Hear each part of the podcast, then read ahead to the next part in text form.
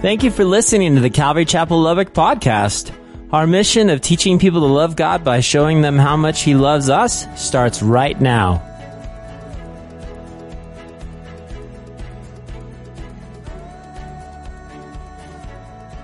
Betrayal.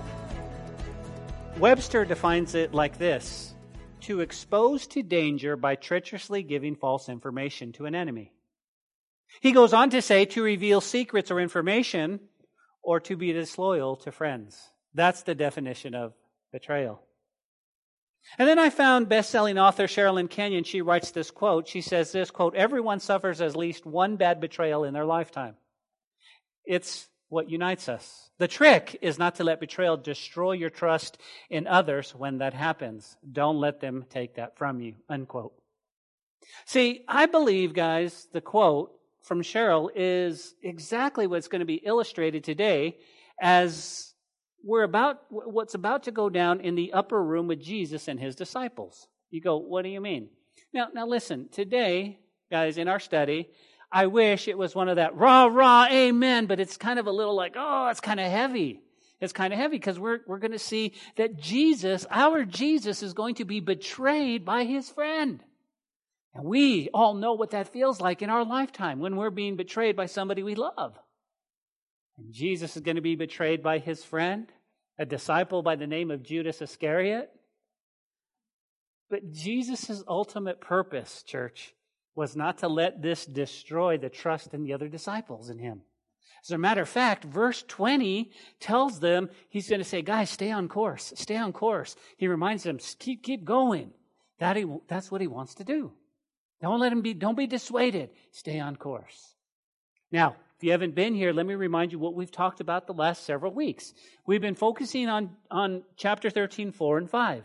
Jesus rose from supper and he laid aside his garments. He took a towel, he girded himself, and after that, he poured water into a basin and began to wash the disciples' feet and to wipe them with the towel which he girded us. Now, to you and I, we go, okay, you've given us that picture, but this is an amazing picture right here. This is an amazing picture. Our Jesus takes the position of a slave for what reason? Well, if you're taking note, it's to demonstrate love. It's to demonstrate love. You go, what do you mean? Well, Jesus, again, love is found in serving people. There he goes. He takes off. He puts water and he washes the feet, and love is also found in forgiving each other. Forgiving each other. If you were to say the theme of chapter 13, what would be the theme of chapter 13, Pastor Ben? You could write love. It's all about love. And you can see the heart of Jesus in chapter 13. It's all about love. Now, here's what I want you to do I want you to feel the weight of what's going on here.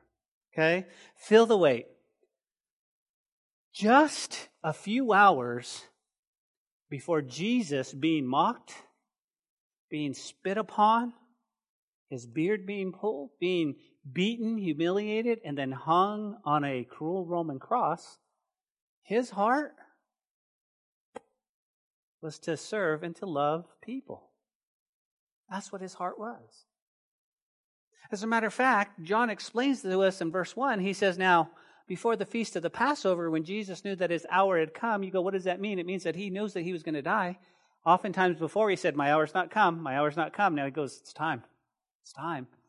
He's, he's about to die. He says, Where he should depart from this world to the Father, having loved his own who were in the world. He said he loved them to an end. And I thought, what a powerful, powerful example Jesus gives us, loving people to the end. And then I took a step back and I said, if our heart is to follow and mirror our Jesus, then we have to ask the question. You go, what's that? Here's the question we need to ask. What does loving people back to life look like? What does it look like? And now, based upon our text, guys, let me give you some practical ways that we can love like Jesus to those who are in need. Now, here's the thing we need to understand. First and foremost, we need to understand loving people is easy when you're lovable. It's easy to love, but what are some things that we can do practically to those that, that we want to love back to life? Those that are stranded in darkness, those that are, that are, that are, uh, they're not walking with God. They don't see the light yet. How can we love them? Well, the first thing you can do, if you're taking note, guys, in our text, I see forgiveness. Forgiveness. You see, love engulfs forgiveness. And we have to purpose to let go of those things that are holding you captive. Let go of those things. You go, well, Pastor Ben, listen, forgiveness is hard. Well, listen, I understand it's a journey, but I think our heart attitude needs to say, I'm going to purpose to do this, Lord. I'm going to purpose to forgive those who would trespass against me. I know it's hard. I can't do it. I got to do it with you, but I'm going to purpose. I'm going to purpose, God, that, that, that I'm going to forgive them. I'm going to forgive those that are, all those who have hurt me. I'm going to purpose to forgive the trespasses as God has forgiven me. Anybody with me on that? Okay, but, but I also want you to know in a more personal way. If God has forgiven you through Jesus, can I just say this?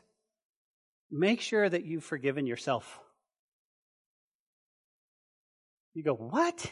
Are you going all Dr. Phil on me? No, no, no. Listen, listen.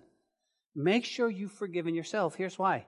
When the wrongs we committed cannot be justified, then our, our own heart holds us hostage. You, what, what, whoa, wait a minute, what are you talking about?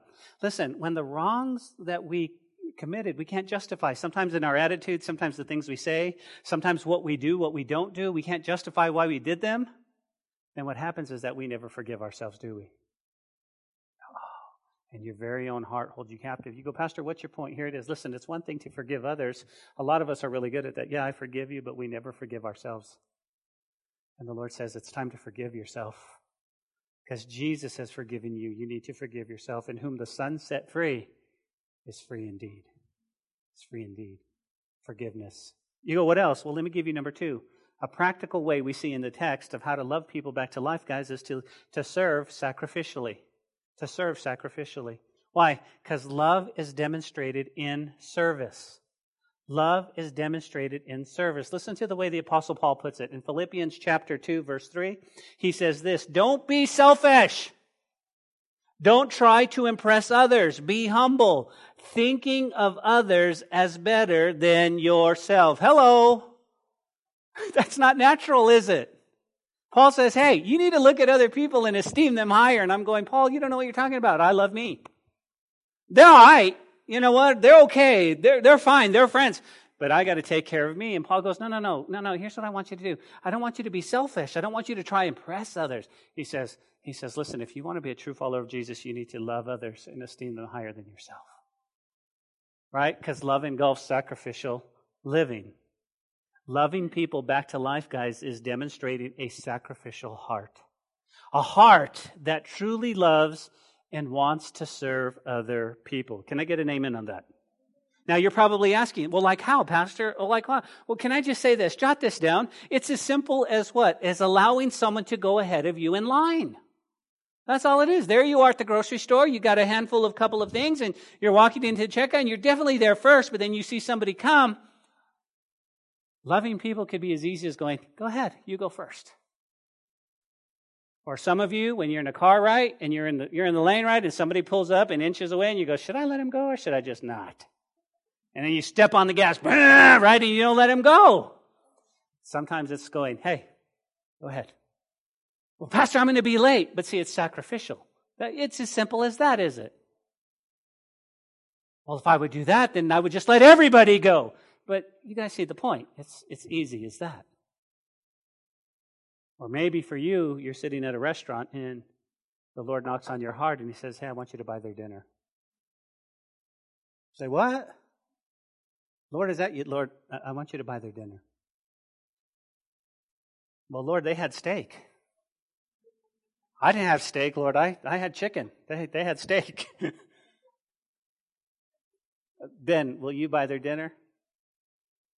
Okay, if the waitress does a 360 and then she comes back, I'll know, I know it's you, God, I know it's you. Guys, listen, there's times when the Lord just says, do it, and you do it because you want to love people back to life. You say, hey, listen, you know what? The Lord told me just to buy your dinner.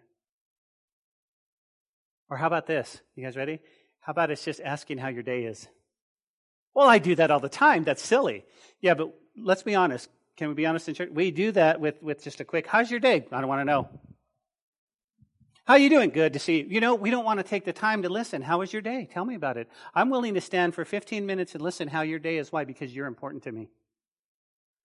That's a good way to love people back to life. Why? Because you're saying, listen, I'm sacrificing me because I'm interested in you. I'm interested in you. How are you? How's your day? You know, and they're going to give you the what? They're going to give you the standard answer. Help me, church. How are you? Fine, good. And then you go, no, really, tell me. How you doing? Good. Okay, well now we got to get deeper, right? Now we got to get deeper. How's it going at work? Or what do you, how's the kids? How is it? Kids, let me tell you about the kids. Over there. Oh my God. And then you can, you, you guys see the point? You see, that's the word of God. It's, guys, it's, it's asking how their day was. Guys, it can be little things as letting them cut in line, or it could be big things. It could be big things. Maybe the Lord says, hey, I want you to buy their groceries. I want you to buy some food and take it to them. You go, okay, Ben, so you said forgiveness. I got that. Serving sacrificially. What else? Well, guys, if you're taking note, jot this down. Praying. Praying. Praying for people is, is, is, is loving like Jesus did. See, there's a lot of people go, best, Pastor, I can't do much in the church, but I can definitely pray. Well, I love that we see an example in Jesus because he prays for his disciples and he prays for us in John 17, right? Pray. Oh, yeah, pray. And guys, it's easy to pray for those that, that, that you love. It's easy for me to pray for Santos. Santos, Lord, lift up Santos and, and bless him and Tim and, and, and, and I just pray for Amanda. It's easy, but here's what I want to learn. I want to learn the principle that God wants to share in my heart. You go, what's that? I want to learn to pray for my enemies. And when I say pray for my enemies, I'm not talking about praying like David. Remember what David prayed? Lord, knock their teeth out. Lord, I hope they trip in cactus. That's what I really pray and let it hurt just enough. Amen. That's, that's not praying for your enemies, okay? Because the Bible says to pray for those who what? Who spitefully use you, to curse you, to bless them. When was the last time you bought your enemy a Coke? The guy that you don't like, the girl that you don't, when was the last time you said, hey, can I buy you a Coke? I know what y'all are thinking. I'd buy them a Coke and I'd shake it up like this and I'd give it to them. There you go. And it'd splatter all on their face. I'm not talking about that. Guys, listen, listen. I, I want to pray for my enemies. I want to bless those who curse me. I want to love the unlovable. This is a bold prayer. Why? Because it's not natural. It's not natural. It's easy to love y'all. It's easy to, oh, come here, sister. Hey, brother, how you doing? It's easy to love. But what about those that are unlovable? You see, here's what I want, and I think this is, if we have the same heart of Jesus, right, and we want to love people back to life, here's what it is. It should be right here. We should want people to see the real Jesus in us. Now, you can jot this down. It's a work in progress, is it not? It's a work in progress. It's a work in progress. So, these are some practical ways, guys, even today. You can forgive, you can serve sacrificially, and you can pray. And you know, here's the thing part of our core values, our values at Calvary Chapel, our core values are love God, love people, live radically. But part of our, uh, of, of loving God, guys, is loving people back to life. But I got to be honest with you, the only way we can love people back to life is to help with, with is the help of the Holy Spirit in order to fulfill that work. That's the only way. Because it's not natural. It has to be, help me, supernatural. God, help me to love people back to life. Help me to be like you. Oh, the world, church is going to fade away. All this is all going to be gone. All your comforts and peace. The world is fading faster than we know it. Jesus is coming back. And what's going to matter is you stand before God and said, Lord, I want to just be, I just wanted to mirror you. And I didn't get it right all the time, but I just wanted to mirror you. In all of my relationships, I wanted to mirror you. I wanted to love people back to life. Well, Back in our story, Jesus had just washed the feet, right? Jesus had just washed the feet of his disciples, including Judas. He sits down and he asks them a question. In verse 12b, he says to them, Do you know what I've done? In reality, guess what? The disciples are still trying to figure that out, right? They're like, I don't know what you did. So Jesus anticipates that and he gives them the answer. He says in verse 15, I've given you an example so that you should do what I've done. Listen, you know you don't get it right now, but here's the example. Here's the example. Do what I do. Well, as we come to our text for today, I want you to note that the mood in the room has changed. Okay, supper was over, foot washing was over. Jesus is hours away from being beaten and hung on a cross in the final process. Now listen, he still has a lot to teach us, but his hour had come, and so Judas begins his journey to destruction. Now here's what I want you to see about Judas. Judas will also go out that night and really not see the light of day. And I don't think Judas understood his betrayal was going to end up in his death. But he starts the process. He starts the process. Now, before we jump into our text, I feel it's important that we need to talk about Judas for just a moment. We need to know who he is. We need to know what's going on with him. We need to know what the scripture says. So, labor with me for just a moment. The first thing we must consider is that Judas was a disciple who walked with Jesus for three plus years. Doesn't that blow your mind? Judas saw all the miracles. Judas saw, I mean, just eh, people being raised back to life. Judas saw all of this. He walked with Jesus as a disciple. Jesus actually prayed and called Judas to be a disciple. Everybody got that? They're like, okay, that's who he is. Now, the one thing we must consider about Judas, now listen to me because this hits home, is Judas really didn't believe that Jesus was the Messiah. Wait, Pastor, what are you saying? That you can walk the Christian walk and not believe that Jesus is the Messiah? That's right. There's a lot of people who have the Christian in name only and not believe that Jesus is the Messiah, the, Savior, the Son of God. There's a lot of people like that. Judas gives us a good example. But, Pastor, if I recall, Judas, after they arrested Jesus, he, he went and changed his mind, right? He threw the money back at the priest. Isn't that the truth? And I said, Yeah, here's what you need to understand, okay? Here's what you need to understand although he changed his mind about betraying Jesus, doesn't mean he repented from his non belief in Jesus as the Messiah. Guys, we can change our mind about a lot of behavior, but what God wants us is to, is to have a regenerated heart. Think about this. Judas went back to the chief priests. He threw the money at them. But here's what we don't ever read. We don't ever read that he sought forgiveness from Jesus, the one who could and would forgive him. Could you picture the scene if he was like, oh my goodness, I messed up, oh my. And he went to Jesus and Jesus, please forgive me. What do you think Jesus would have done? Of course. Of course, Judas, come here. Of course. But Judas never did that. Instead, we know that Judas ran out and he hung himself on a tree. What else do we know about Jesus? Well, we know that Judas was from Iscariot. You can jot this down just if you're a Bible student. He was the only disciple not from Galilee. He wasn't a Galilean. He was actually from Judea. He was a town from Kerioth. Kerioth.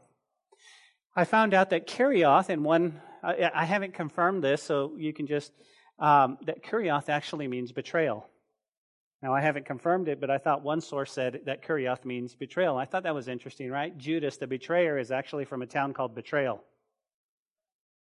You go, is that true? I don't know. Other people didn't confirm that, but it could be. It could be. That would be wild, right? Judas.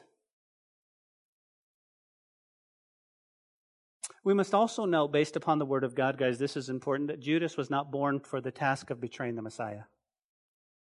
You go, what do you mean?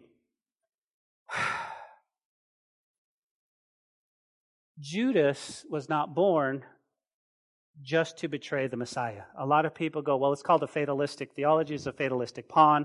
Judas was born. And the reason they get that is because in one of the Gospels it says, Jesus looks at him and says it'd be, it was best that that man had never been born. Am I right? So a lot of people go, well, he was simply born to be the traitor. But let me just say this if you don't know Jesus and you never come to know Jesus, we could say that about your life. If you're going to walk out of this church without a real relationship with Jesus, we could easily say, oh man, I wish you'd never been born because I don't like the destiny that you have. You see, Judas, guys, you go, well, why did Judas betray Jesus? Guys, because his heart was evil. Judas' destiny was because of a wicked heart. He was a thief. He had a wicked heart, and his motives were all about greed. Were all about greed. Well, where did Judas end up? Well, most commentators believe he ended up in hell based upon what Jesus said in John 17. Jesus was praying to the Father and he mentions Judas. You go, how so? Well, in John 17, 12, he says, Well, I was with them in the world. I kept them in your name, Lord. Those whom you gave me, Jesus said, I have kept, and none of them is lost except the son of perdition, that the scriptures might be fulfilled. You go, what does perdition mean? Guys, perdition is defined like this utter destruction, eternal damnation, a final and irrevocable spiritual ruin, a state of destruction, a state of wick, the wicked one, and finally it's defined as hell itself. What did Jesus say? He goes, God, I've kept every single one of them except one, the one who's in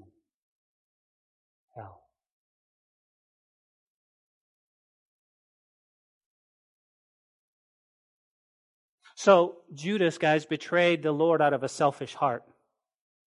He didn't repent. He changed his mind threw the money at the chief priest, but he never repented. As a matter of fact, the Old Testament book of Zechariah, guys, actually points to Judas. It actually prophesies about him. If you're taking note, you can jot this down. It's Zechariah chapter 11, um, 12 and 13. It says this, Then I said to them, If it is agreeable to you, give me my wages. If not, refrain. So they weighed out for me 30 pieces of silver. And the Lord said to me, Throw it to the potter. And at that piercely price they set on me. So I looked at 30 pieces of silver and threw it into the house of the Lord for the potter. That's what Zechariah says about, about Judas. And you go, well, what happened? Well, jot this down. Matthew 26, 15. And Judas said, what are you willing to give me if I deliver Jesus to you? And they counted out how many, church? 30 pieces of silver. 30 pieces of silver. Later on in Matthew 27, 6 and 8 says this, but the chief priest took the silver pieces and said, It's not lawful for you to put them into the treasury because they are the price of blood. And they consulted together and they what? They bought a potter's field to bury strangers in. Therefore, the field has been called the field of blood to this day. See, Zechariah prophesied and it came true here. If you're taking note a little bit more about Judas, it's Psalm 55, verse 12, is actually a picture pointing forward to Judas as the betrayer. The psalmist writes in 55, 12, and 13, it says, It's not an enemy who taunts me. I could bear that. It's not my foes who so arrogantly insult me. I could have hidden from them. Instead, it is you, my equal, my companion, my close friend. Here's some key facts about Judas. If you're taking note, money was important to Judas. You go, how do you know? Remember, John already mentioned he was a thief.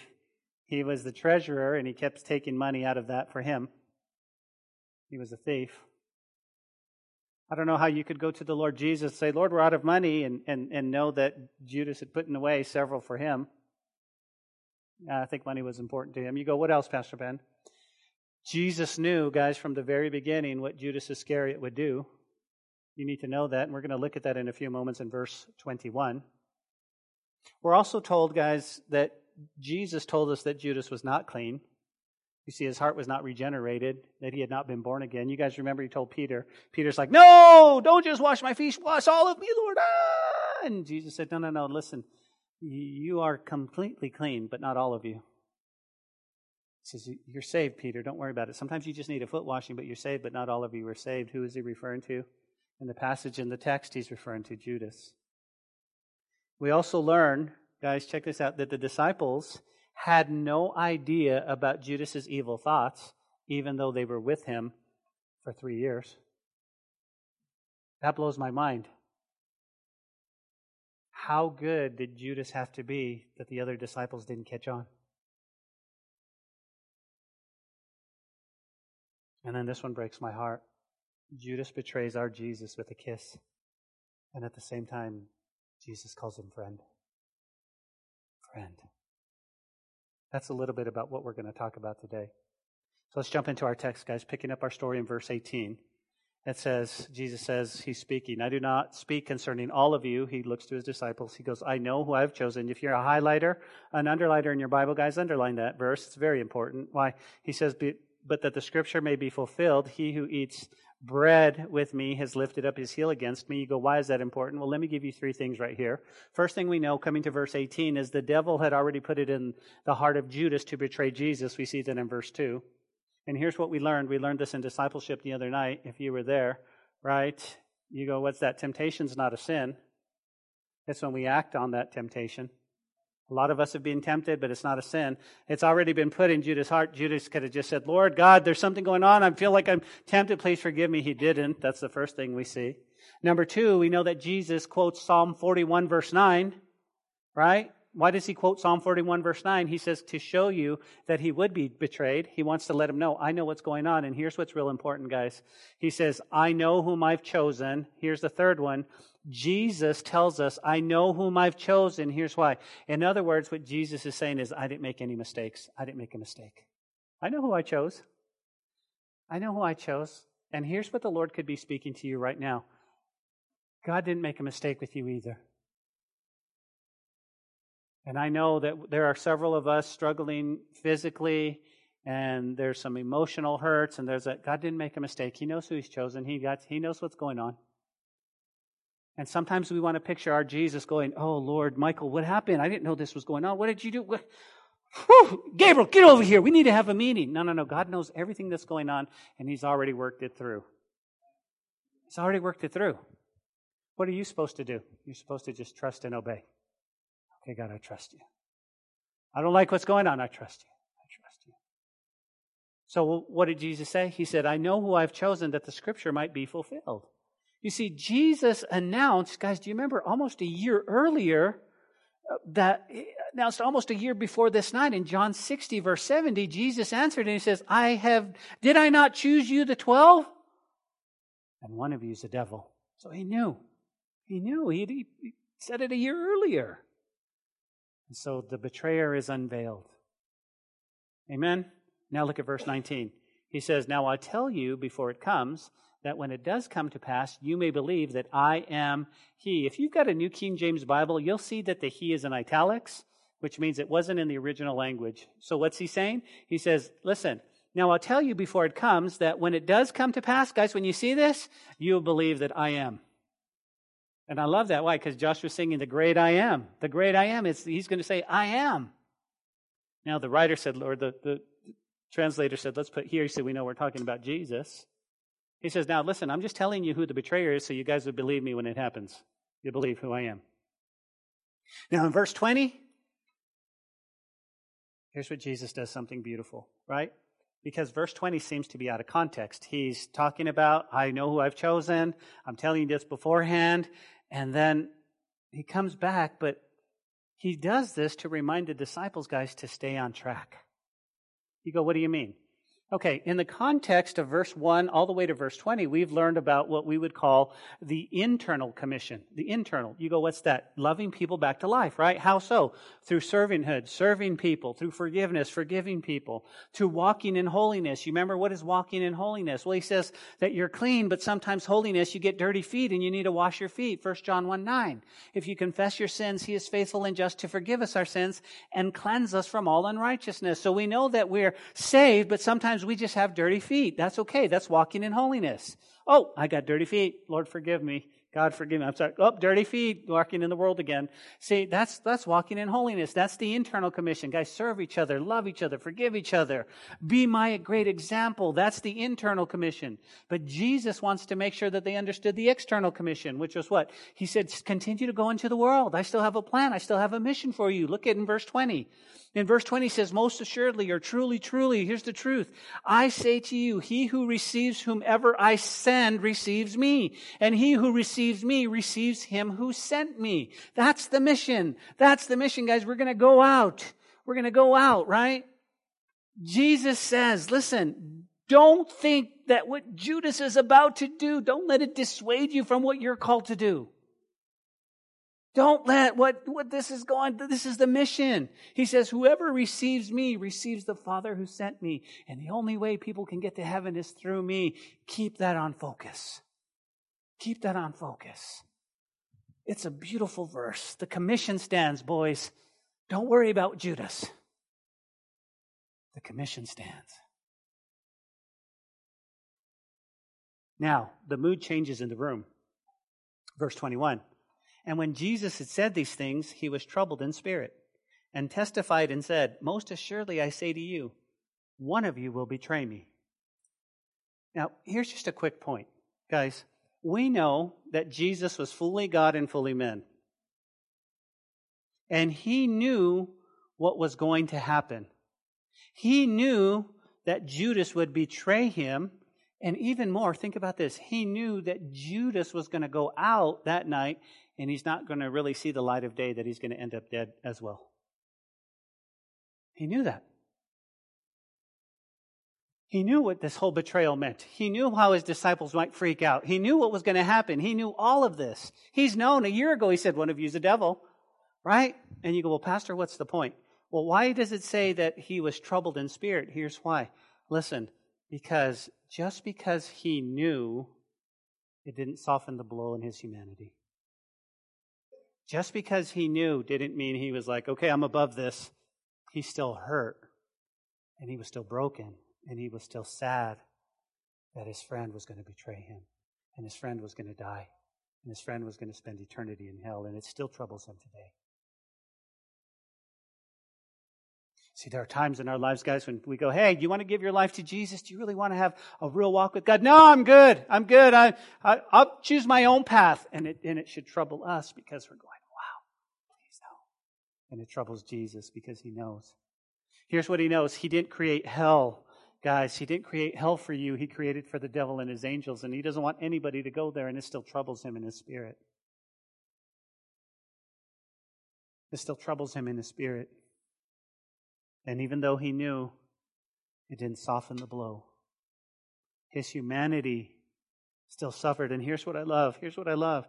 The writer of Hebrews tells me in 415, he says, For we do not have a high priest who cannot sympathize with our weakness but he was tempted in all points. Jesus knows what I'm going through. Jesus knows when I'm crying out. Jesus knows when I'm broken. Jesus knows when I'm lonely. Jesus knows when I'm frustrated. And Jesus knows when I hurt when a loved one goes. He knows these things. And he says, I can sympathize. I know what it's like. Jesus knows what you're going through right now. Right now. He knows the, the He knows the depths of your pain and your loneliness and your sorrow, and he says, I'm right here with you. I got you. I got you. That's what the writer of Hebrews says. That's in the Word of God, guys. He was troubled in his spirit. Notice what happens next, verse 22. Then the disciples looked at one another, perplexed about whom he spoke. Hey, listen, one of you is going to betray me. And they're going, Excuse me, what? Now, look at verse 22 real quick. The disciples looked. I want you to see that word looked. If you can circle it, go ahead and circle it. Why? Because I want to see, guys, it's in the imperfect indicative. It's, the, it's, it's, it's in the imperfect indicative. You go, What does that mean? It means it, it happened repeatedly, not just once. Jesus just said, One of you is going to betray me. And the guys were like this What? Who? What? Me? You? What? Who? It, it, again, it wasn't just like, yeah, we know who it is. You know? They didn't know. They're going, who? Really? Kevin, did I hear Jesus say, did I, did, did you hear what Jesus said? He said someone of us is going to betray us. Now, here's where, here's where the gospels fill in the rest, okay? Because all it says is that the disciples were perplexed. But we find out in Matthew's Gospel, chapter 26, verse 22, that the disciples were exceedingly sorrowful. They got really upset. How could, we've been walking with you, Jesus, we're brothers, man, we're united, we have a lot of unity. How could one of our brother, what? And then over in, guys, in Luke's Gospel, it says they began to inquire among themselves which which which of them should who's going to do what what?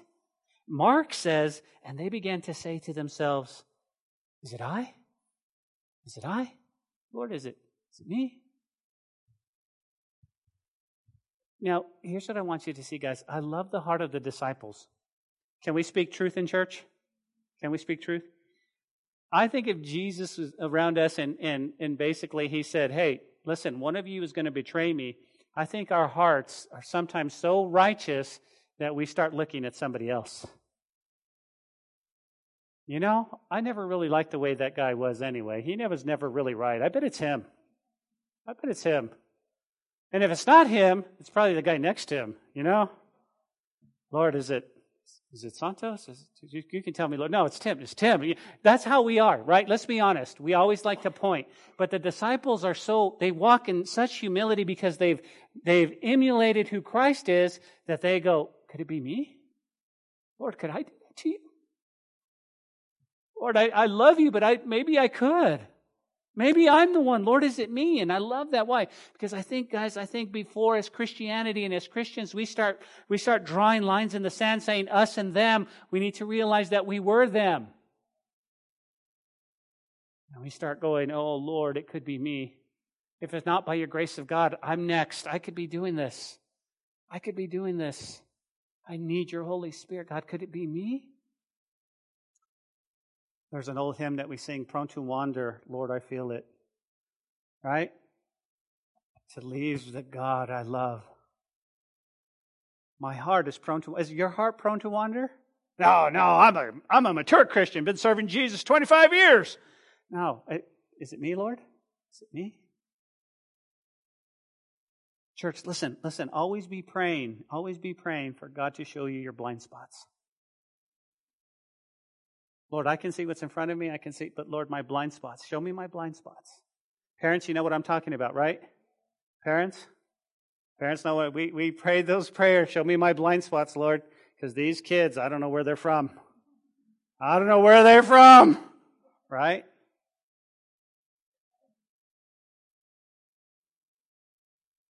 Lord, show me my blind spots.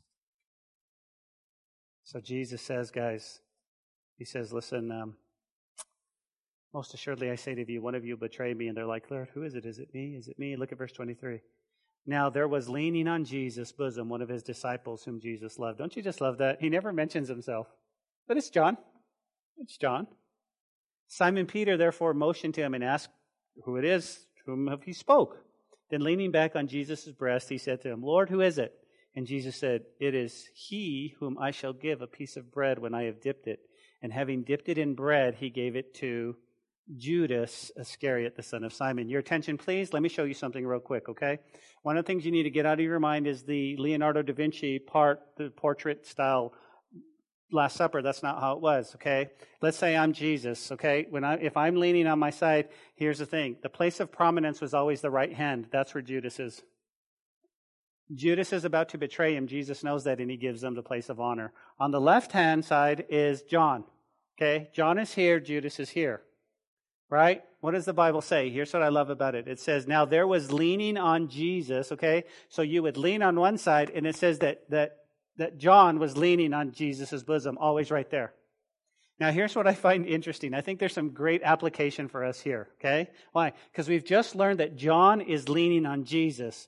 But when I looked up the word, I found it's in the present infinitive. And you go, what does that mean?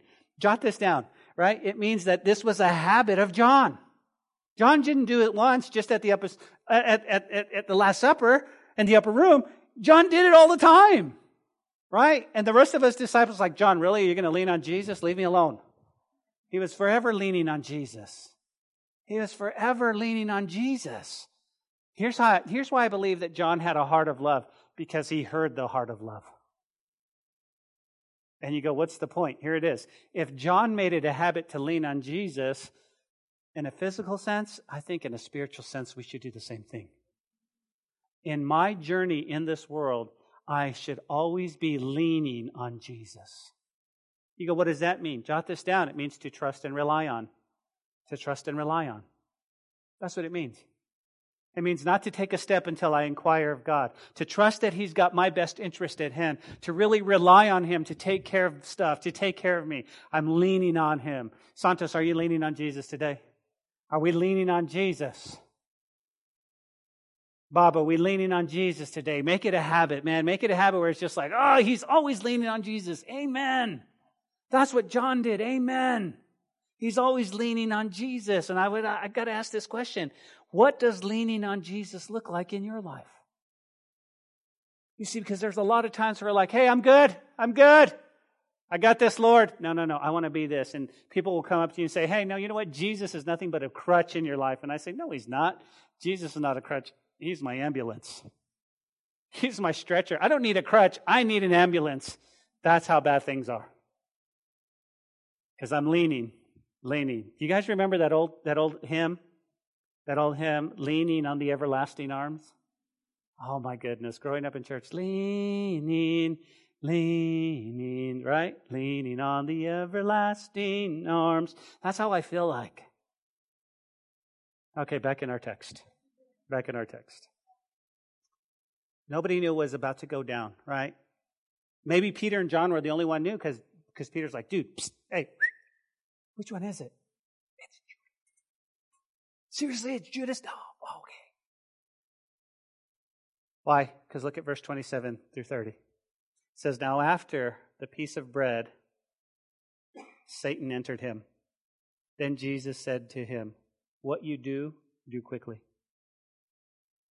For no one at the table knew for what reason he said this to him. For some thought because Judas had the money box that Jesus said to him, Buy those things that we need for the feast, or that he should give some money to the poor. So having received a piece of bread, he went out immediately, and it was at night. Your attention, please, for just a moment. Here's what you need to understand. This going on right here is known as a double Passover. Double Passover. On Thursday night, there was a Passover meal for the northern Jews. The northern Jews would come in and have their Passover. On Friday night, the southern Jews would come up and they'd have their Passover for Judas to leave just like that, okay, we think in, in our pictures and in, and in movies and in plays, we see that Satan entered him and we think he gets real evil. We think Judas goes, and he walks out like this, right? Everybody's like, oh, what happened to him? Judas probably walked out, just smiled at people, and they thought, well, he's just going to go buy some food for tomorrow. It's a double Passover. But what I find interesting, guys, is that whoever I dipped the bread in, bread was often a type of fellowship. Whenever you uh, had a meal together, you were being intimate. It was, it was, a, it was a great type of fellowship. And so he hands the, the bread to Judas. Judas gets up and he leaves, and the guys have no clue. They're like, well, I guess he's going to go give money for the poor. Because he always did that. That's what Judas always did. That's what Judas always did. And so Judas leaves, having the piece of bread, Satan in him. You know where he's going. He's going to the chief priest. And he went out immediately, and it was night. And it was night. Guys, as we close our study today, Judas is on the way out to take care of business, right? He's taking care of his business. I love what Jesus says. Jesus will now turn and he'll focus the remaining hours to pour into our lives. His word and his truth. Now, before you put your Bibles away, don't put them away, okay? Because I'm going to give you, I'm going to give you four things that we've learned today. Four things. Okay? Number one, Jesus still reminds you and I that we're still part of the Great Commission. And here's what I want you to see.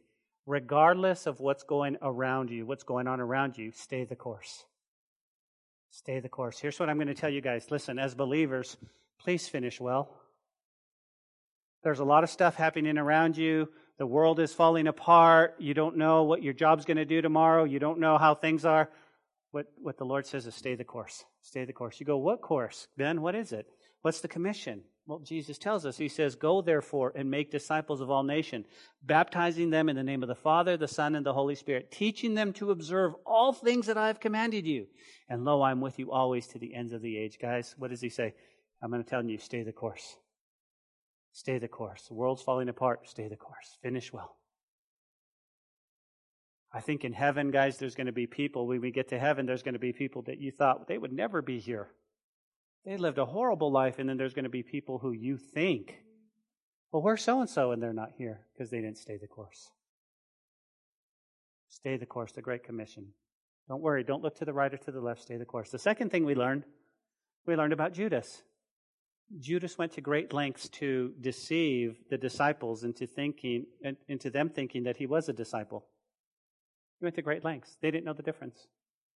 You go, Pastor, what's the point? Here it is. Listen, don't be surprised when other people around you are not real true followers of Jesus. They want to hang out, they may say Christian things, but at the end of the day, they might be a Judas. Don't let that trip you up. Your walk, listen to me, your walk is not dependent on somebody else. Your walk needs to depend on you and God, you and God, you and God. What's the third thing we learned, Pastor? You guys ready? When life gets rough, can I get an amen? or when life is smooth sailing, keep leaning on Jesus for direction and purpose. Sometimes, guys, we're at the top of the mountain. We're like, yes, God is awesome. Keep leaning on Jesus. And sometimes we're in the valley and we're God, God, God's awesome. Keep leaning on Jesus. Make it a habit. Just lean on Him. God, I need direction. I need purpose. Keep relying on Him to take you where you need to go. Pastor Ben, what if it, what if, what if I end up in the grave? You win. You win. We don't win because we lose you. You win. And I'll tell you what, because you'll be there waiting for us going, this is awesome. If I would have known how awesome it was, I'd have come here sooner. But all in God's time, amen? Last thing. Last thing, guys. Could you love people back to life in very practical ways? Could you do that? You go like what? Well, today, when you go out to eat after church or, or you go to the grocery store, you do whatever, would you just smile at somebody? Would you just offer somebody a smile? Man, sometimes that's all they need.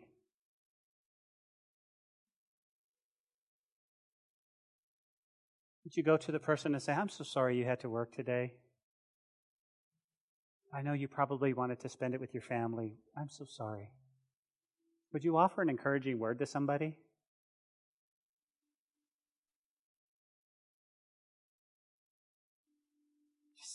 Encouraging. What's an encouraging word? W- would you look at your, your children today and just say, I'm proud of you? I'm proud of the person that you've become. I'm proud of the mama that you've become.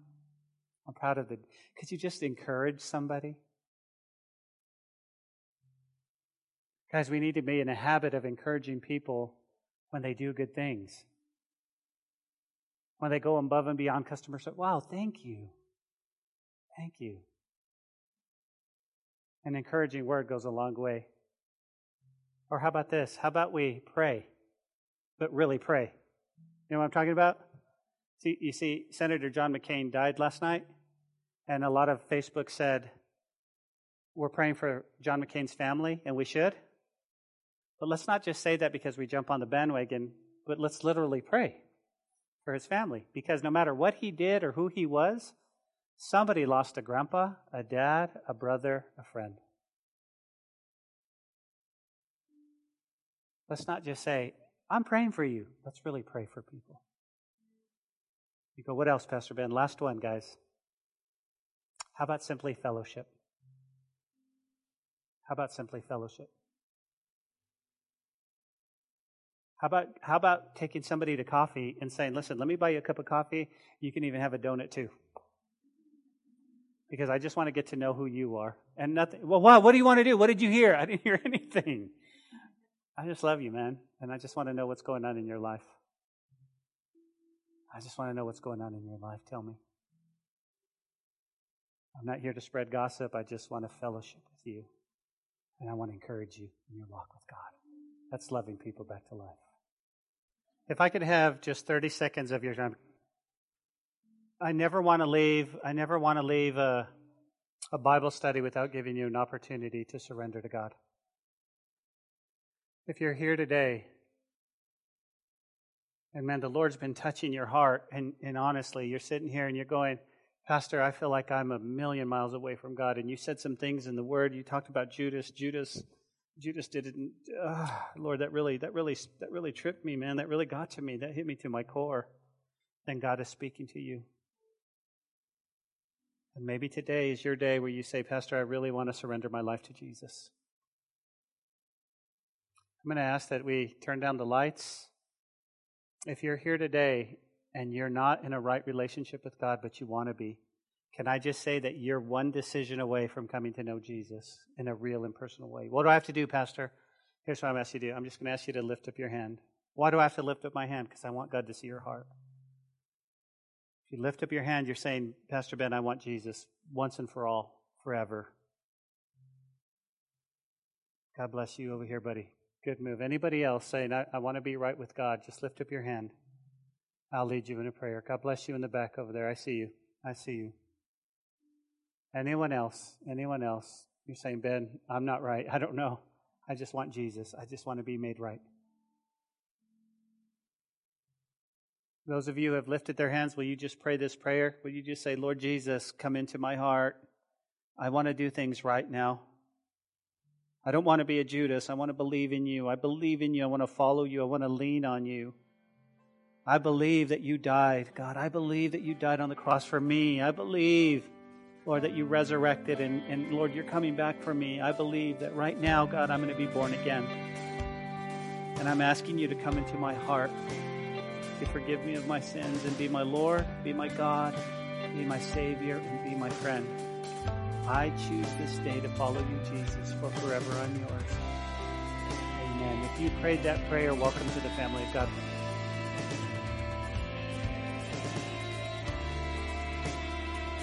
Hey, this is Pastor Josh.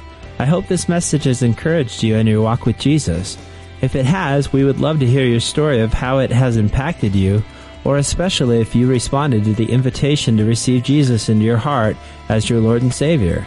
To get in touch or to receive more information, please contact us by phone at 806-799-2227 or send an email to calvarylubbock at hotmail.com. Again, that phone number is 806-799-2227. Also, if you want to partner with us financially to take the gospel to West Texas and the world, please click on the donate button on calvarychapellubbock.org. Thanks for listening to the podcast. May God richly bless you.